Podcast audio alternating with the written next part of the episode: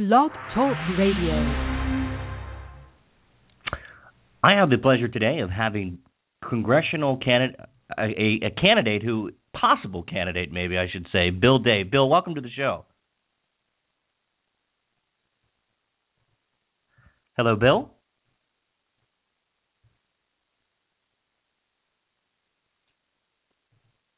Hi, Bill. Are you there? Bill Day. Hello, Bill Day.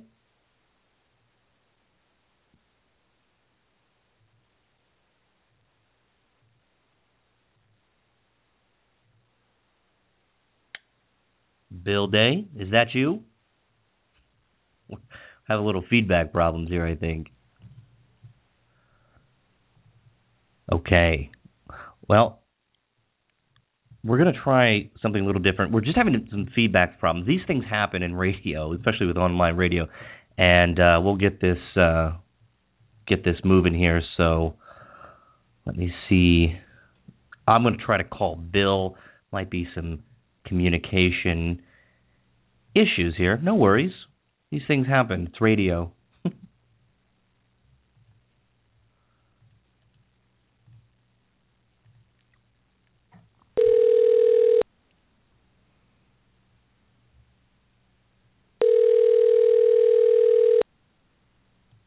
This is a first. Hi, Ryan. Hey, Bill Day. How are you? All right. Doing well. We uh I, I was just saying that sometimes on online radio we have these connection problems, but it always works itself out because technology is always on our side. Absolutely. So I want to welcome you, Bill Day, to our uh, to our show. You are uh, exploring the option to run for Congress as a Republican and Maryland or Maryland's eighth congressional district. And first, I'd like to talk just a little bit about you, uh, your background, your career, and your decision that has led up to uh, possibly thinking about jumping into uh, a race that some have said that Republicans are all but sure to lose. Um, I don't think that's I don't think that's the case. I think that this race is still uh, very fluid, and I think that with uh, great candidates who jump into the primary, this is going to be a race about issues, policy, and discussion, and how to best serve the people um, that is uh, that encompasses the district. So, Bill, I want to welcome you. You are a practicing attorney in Maryland, and you were a, you're a uh, United States Naval Academy uh, graduate, and you graduated there in 1995. So let's talk a little bit about your background. Let's talk about what inspired you to jump into uh, service to our nation. Sure. And Ryan, thanks for having me this morning. Um, my background really started uh, when I was seven years old. My father was a U.S. Marine. He had crossed the border legally from Canada, enlisted in the United States Marine Corps. Um, was in his 20th year, almost retirement age, and uh, Fortunately, he was killed in a training accident in an A4 Skyhawk when it crashed.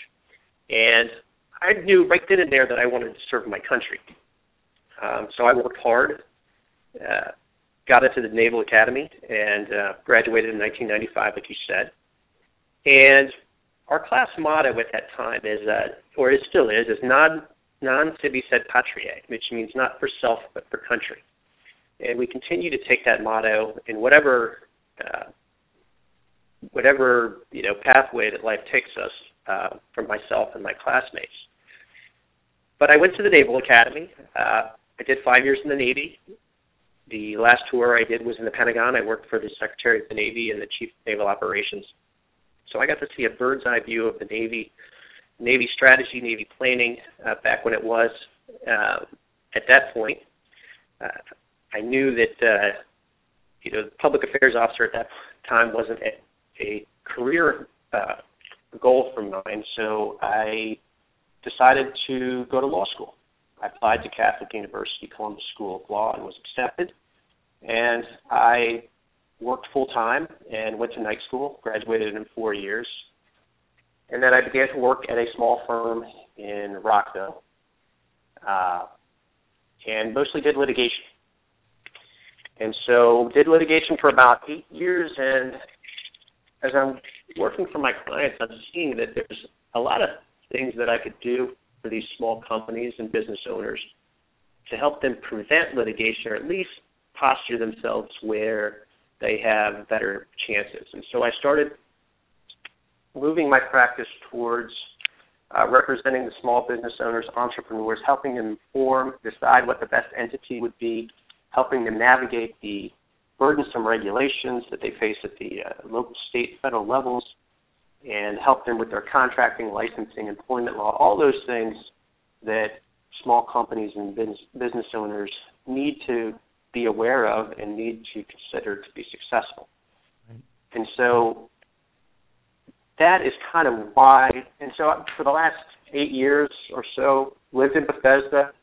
I've got three kids. I've been coaching their soccer, MSI soccer, which is huge down here in Montgomery County, and just watching it and kind of going with the flow. But I didn't like the direction our country was headed in. Yeah, and so I go ahead. I was gonna I was gonna mention that Congressman Van Hollen has been your representative for many years, uh, and he he first beat I think it was yeah it was Connie Morella um, uh, over ten years ago, and he's been in office and the Senate seat. Uh, it seemingly has always been Congressman Van Hollen's aspirations in Maryland, and now that has left an open seat. And there's many on the Democratic side who have jumped in, and some some of the candidates on the Democratic side um, are already out full force. They are raising money, and they say that it's a foregone conclusion that uh, that a Republican simply cannot win this district. It's un it's unattainable. It's just not going to happen. And I'd like for you to respond to to that notion. Sure. Well, as you know, Van Hollen won when the district was gerrymandered, which Governor Hogan is uh, is taking a look at, um, and he did take it from Connie Morella. Now, you know, they're saying that this is a foregone conclusion that a Democrat's going to be elected to this to this district. Uh, I don't think you can write off the Republicans. I think that the people of Maryland uh, showed that with the election of Governor Hogan. I, I think the people want candidates who are focused on the economy. They're focused on creating jobs, and not just minimum wage jobs, good jobs. They're focused on candidates, or they're concerned about candidates that want to focus on looking at overburdensome government regulations. And Governor Hogan's shown that he can do that, and he's done it successfully, and we can do that at the federal level. So I wouldn't write off a Republican. I think there's more common sense people uh, in here in Bethesda and Frederick and Carroll counties that want to see a congressman who's not afraid to go in there, roll up their sleeves, do the hard work for them, and represent their interests, which is jobs, the economy, and fixing the tax system. So, Bill, in your exploratory committee, are you meeting with people that are advising uh, your cam- uh, potential campaign, giving you the the the outline, uh, the the grassroots, so to speak, um, of how to assemble a campaign and put this idea in fruition should you move forward because you are not a declared candidate yet. You're basic you're still in the process of exploring all your options, but you're st- but you have not registered or filed with the Maryland State Board of Elections or the FEC. Is that correct? That is correct. And when I decided to look into this possibility, um, I wasn't going to go in blind. I wasn't going to jump in both feet in.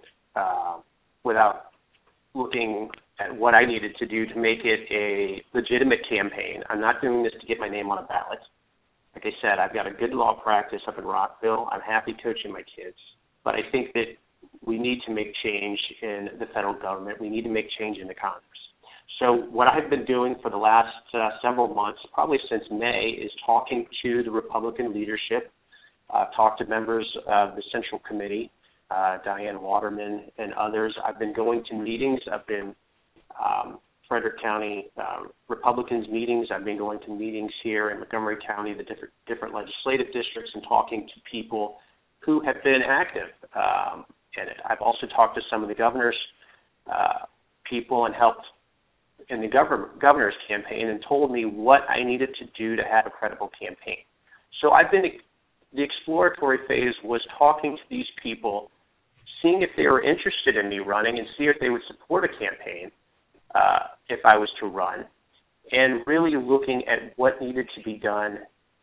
Uh, like I said, to mount a credible campaign. So that's what's been happening. Uh, I think I will have a an announcement by the end of this month.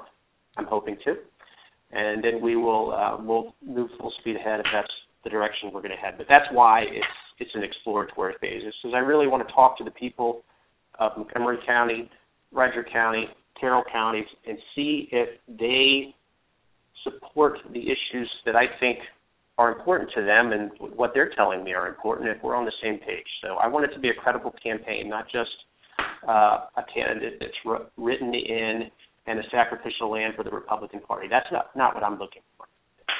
And it doesn't seem like it. And some of the other candidates who have also expressed interest in running as a Republican for this congressional seat have also said they're going to they are interested in talking voters stretching from Carroll all the way to Frederick and down into Montgomery County. And speaking of which, the district is so cockeyed. It's it's so interesting how this district has stretches all the way up from what Thurmont, Western Maryland, uh, down in. And I still consider Carroll County to be part of Western Maryland, and a huge swath of. I mean, the city of Westminster. We're talking about conservative areas, and then it goes over to Frederick, comes down, and then loops around into all the way down into Montgomery County. And here's my question to those members of our legislature that drew up the lines is that what does Takoma Park and Westminster have in common as far as representation? I mean, do you see the picture here? What a screwy type of of map. I mean, it's it's it, it's reprehensible. Uh, I absolutely agree with you, and that's why the governor's uh, commission is looking at the redistricting and seeing what they can do to fix that because it is a challenge for whoever the candidates are or the representative because of the completely different socioeconomic and ideals that the, constitu- the different constituents have in their areas, Frederick County, Carroll County, uh, going into Bethesda, Takoma Park, che- uh, Chevy Chase, and Silver Spring. It, it's a completely different mindset, you know, for the most part in some areas. Uh, and it's challenging geographically for the representative to get up there and meet uh, the constituents and talk to them and really get you know the issues that are important to them. So it's challenging not only in the different subsets of ideology, but it's challenging in geographically and, and getting there to actually meet the people. Well, Bill, you know this race is going to be expensive, and no no campaign is inexpensive these days, and people are throwing out numbers that it, it would take um, well over two million dollars, and that some of the potential candidates on the Democratic side, including but not limited to Kathleen Matthews, Jamie Raskin, David Anderson, and um, some of the other candidates who are running that are Kumar Barve uh, and Sol Gutierrez, uh, that they're going to have to raise an extraordinarily large amount of money, and it always comes seems that like, that it's come down to how much can you raise? And we saw right. some of the numbers, and we haven't seen yet for Q3 what some of the other candidates raised, uh, but I'm, I'm anticipating it to be a hefty figure. Now, in your exploratory committee, I'm sure you're looking at different funding mechanisms for the campaign and how you're going to raise uh, the money to be competitive. Is that something that you are seriously putting into place, and will that factor into your decision? Uh, unfortunately, money and how much can be raised is a very important consideration in this market, and it all goes to the media buying because there's going to be attack ads, I'm sure.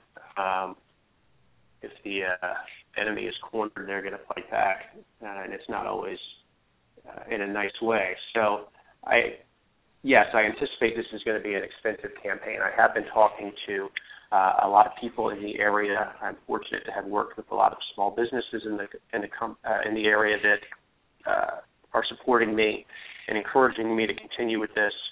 And so I'm going to definitely need their support. I'm going to need the support of grassroots people if I'm to do this because you know some of the, the Democratic candidates have big outside money coming in, uh, but we need to fight this on the grassroots level because we can take this back as a Republican seat bring common sense back, just like Governor Hogan did in Maryland with the state.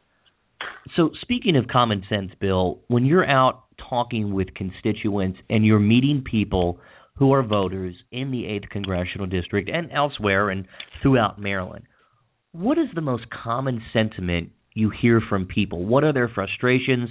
Where where do they want to see government go? Uh, say within the next ten years, and what are people telling you?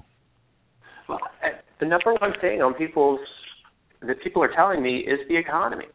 They want to feel comfortable in the economy. Right now, there's been seven years of uncertainty.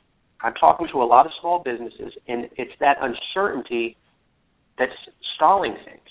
Um, people that aren't small businesses, they want to talk about jobs and they want to talk about good paying jobs.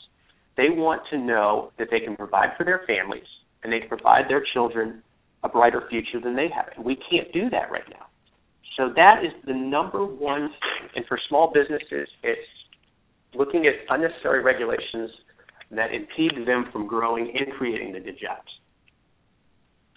Yes, I I agree, and that's what I think many of the candidates who are talking to constituents. We're talking about real people. I mean, we're people that visits. You know, some of the candidates in in other districts are just going out and having conversations, and you hear it over and over again that businesses in Maryland and around the country even are overregulated. That there is so much government involved, and it takes an ex- it takes a process that is completely superfluous just to get a permit businesses are being hampered by this red tape, and people want to thrive. And not only that, we're talking about basic kitchen table issues. And as I watch some of the Democrats, who are good people on the other side, I just happen to think that their policies are wrong. You know that some of the attack ads that they would probably run because they're going to try to draw you down that avenue of sucking you into that social agenda. Because all I hear from the Democrats and and CD8 is this. It, it, we're, talking about social issues. You know, they they're more interested in talking about Republicans not doing X, Y, and Z, and they're more interested in in attending Planned Parenthood rallies. And yesterday, I I saw a, a video that My C Media taped that it had three and a half minutes of Democrats lambasting Governor Hogan for basically be you know in their own mind being the worst governor ever. And I'm thinking that all they have is these these slanted opinions. They want to talk about the social issues, but people are tired of hearing about this kind of stuff. They want to hear about real kitchen table issues. And Bill, as someone that is exploring this type of uh, exploring this endeavor, what do you think about that? What do you think about the Democrats' game plan? Well, I think we need to focus on the priority of the people. And what I like to say is I call it the people's personal economy because it's not just a one size fits all economy that we have to look at. Each of us is different. Our financial priorities are different. Our financial needs are different. Uh, my wife works full time. I work full time. We have three children, so our needs are different than a lot of people. And living inside the Beltway, we have different needs too. So there's not a one size fits all policy, but that is the priority of the people. It's their economy. How am I going to put food on the table? How am I going to put a roof over my head? Those are the issues that are important to the people, and those are the issues that I want to focus on. I I agree, and I think that that is a strategy that is a winning strategy, and it proved itself when Governor Hogan ran last year and stuck to jobs and the economy. And look, Democrats said that there's no way that uh, a a Republican could win statewide in Maryland but he did it. I mean, and he won by five points, and and and that was a lot of variables mixed into uh, Governor Hogan's win. But I think that that people care about issues that directly affect him or, or, or directly affect all of us. And look, the Democrats are going to try to they're going to you know they're they're going to try to paint you as delegate Ana Sol Gutierrez uh, commented yesterday or whenever it was. She said this is a Tea Party governor and and and as as if that being fiscally responsible is somehow turned into a pejorative. And it's interesting because you I can always see it playing. They'll say Bill Day. Oh, well, he's a Republican, Republican values. And as a Republican, Bill, how are you going to work with Democrats uh, across the aisle and get out your message? Um, because it looks like that because it's such a liberal district, the eighth congressional district, um, they're going to try to paint you an extremist. But how do you combat that? Well, I think that first of all, if I was fortunate to be elected, we would it would be a freshman congressman in a majority. So we'd have a lot more opportunities to help this district than a freshman in the minority would if a Democrat was elected. Uh, that being number one. Uh, number two, I think if we focus on the important issues, those are all issues that I've got. A, I mean, living in Bethesda, I've got a lot of friends who are Democrats, a lot of friends, and I've been talking to them as well. This isn't just talking to Republicans. This is this is talking about the people in the eighth district. This is breaking down the barriers of R's and D's, bringing in the independents who, frankly, don't want to be a part of any either of the parties. And it's bringing all these people together. It's talking about the issues. These are all important to them as well. The economy, creating good jobs. Those are all issues that we can agree on. And if we focus on those important issues, then I think we can cut, break down any barriers.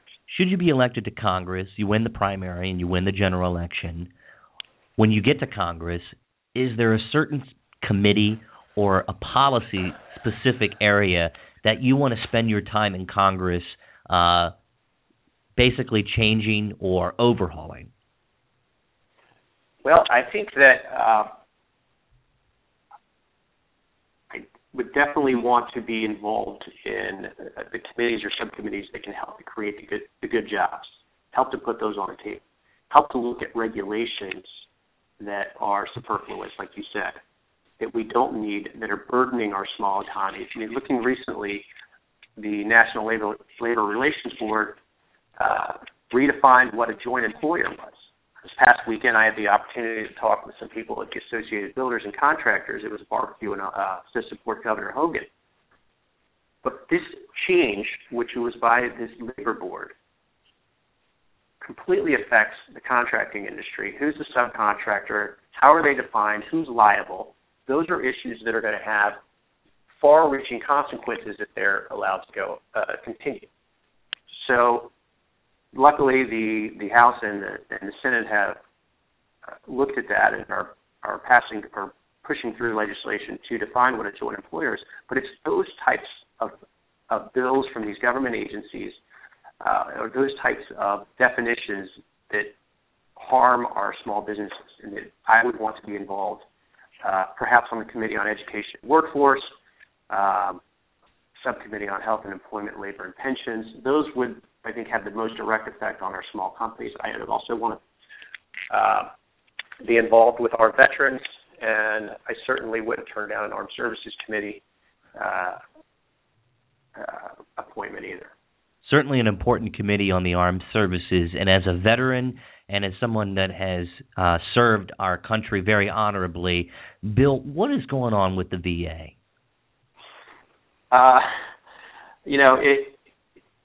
Obviously, I don't have an inside information on it. I'm going from the media reports that you that you see, uh, but it is it's heartbreaking. Uh, it really is that we can't take care of the men and women who have put their lives on the line to let us have this conversation today, to let me coach soccer, to let me run a law practice, to let these other people run their companies, and let our kids, you know, take them out to pizza, do these things, get them ice cream. Um, I've talked to a lot of veterans who, you know, have lost limbs. Some of them, you know, three limbs. They're wheelchair bound, and I've also talked to their caregivers who have a tremendous responsibility now, and their life is forever changed as well. Uh, I am on this uh, on the board of directors of this organization, a nonprofit called Aspire, and Aspire focuses on the caregivers of those uh, or the spouses of those who have been killed or seriously wounded, so they can go back to school. If you think about it, a lot of those people that are seriously wounded were are enlisted men. They enlisted right out of high school. A lot of times their spouses haven't gotten their college education, and they're either seriously wounded or killed, and there's this spouse who's stuck with you know a child or two with no college education and they're expected to take care of their family. And that is exactly what happened to my mother when I was seven years old. She was left with three boys in Japan. She hadn't gone back to college, or she hadn't gone to college at the time, and she was um, she had to work full time, work really hard, and you know she remarried eventually to my uh, my great father Kevin, and so she was allowed that opportunity to go back to school because he was working. She eventually became uh, a public school teacher. So she had that opportunity. But we've got to take care of the caregivers. We've got to take care of the wounded veterans, uh, and we've got to recognize the children who have sacrificed so much by losing a parent. And so that is what I want to help as well if I'm elected to Congress. I appreciate that. I've had uh, my grandfathers are are both proud veterans of this country, and uh, we owe it to them that they get the best services possible. They they sacrificed on behalf of our country, much like yourself.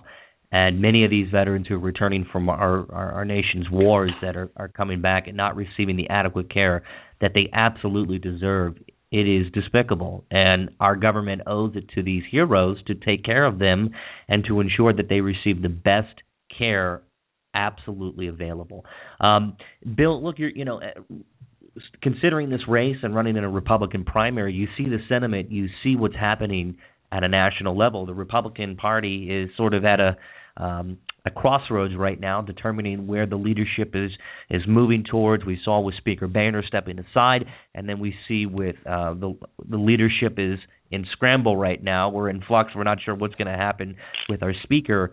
But what do you see? Where would you uh, align within the party structure? Would you be someone that is willing to to challenge some of the status quo and to take on uh, the what I, I want to say I don't use the word establishment. Would, would you be someone that willing to defy the status quo of what is happening in Washington and just get to work for the people? What say you? Absolutely. I mean, I think you I think you have to look at this in terms of I'm the representative of the people. I'm not going to do this job, Ryan, for uh, as a career. That's what I'm not, not what I'm looking for to do. I'm looking to do the hard work. You know, it and sometimes you have to take the sacrifice to do it and take a challenge the establishment, challenge the leadership. And I think the Speaker of the House, whoever it may be, they need to be a leader. They need to lead. They need to rally their groups to to get the work done. So no, I'm not afraid to to take on the establishment. I wouldn't be afraid of them. I would be more than happy to go in there, roll up my sleeves, and start working on day one. And that is what people want to know. That's what they want to hear. And they want to know that you are listening. They want to know that you're going to be responsive to their needs, that you're not going to become a relic of Washington, that you're not going to become a staple, and that when it's time to go, it's time to go. And one quick question uh, that are on many people's minds would you support term limits? In principle, yes. Uh, one of my politicians that I look at, I guess you could call politicians a leader, is George Washington. And one of the reasons is that after his second term as president, he chose to step aside. And if you remember, the kings in Europe thought he was the craziest man that he could have been king of the United States. That's and right. he, he said, did. "No, this is what this is what we meant for this country. This is not a career we have an elected government. I'm going to step inside and let the next person take over. That is who I look up to. That is what I envision is people like me coming in from businesses, family people, coming in, doing the hard work, representing their district, their neighborhoods, and when it's well, time, it's time. But you know, right, in reality, unless unless the entire Congress did it, then uh, you know, it would be difficult. But I, I think that needs to be looked at as a possibility, I would definitely support it uh, if it came up as legislation. Absolutely. Well, Bill, I want to thank you so much for your time. Uh, I appreciate it. Uh, best of luck in your exploratory committee, and please come back. I'd love to have another opportunity for us to chat, get into some depth about policy issues and what we're going to do uh, collectively Democrats, Republicans, Independents, uh, forget ideology. What we're going to do as Americans to make our country uh, move into the right direction. So I really appreciate your time, Bill. All right, thanks, Ryan. Thanks for having me. You bet. Take care. Have a great day. Great. You too. Bye. Bye bye.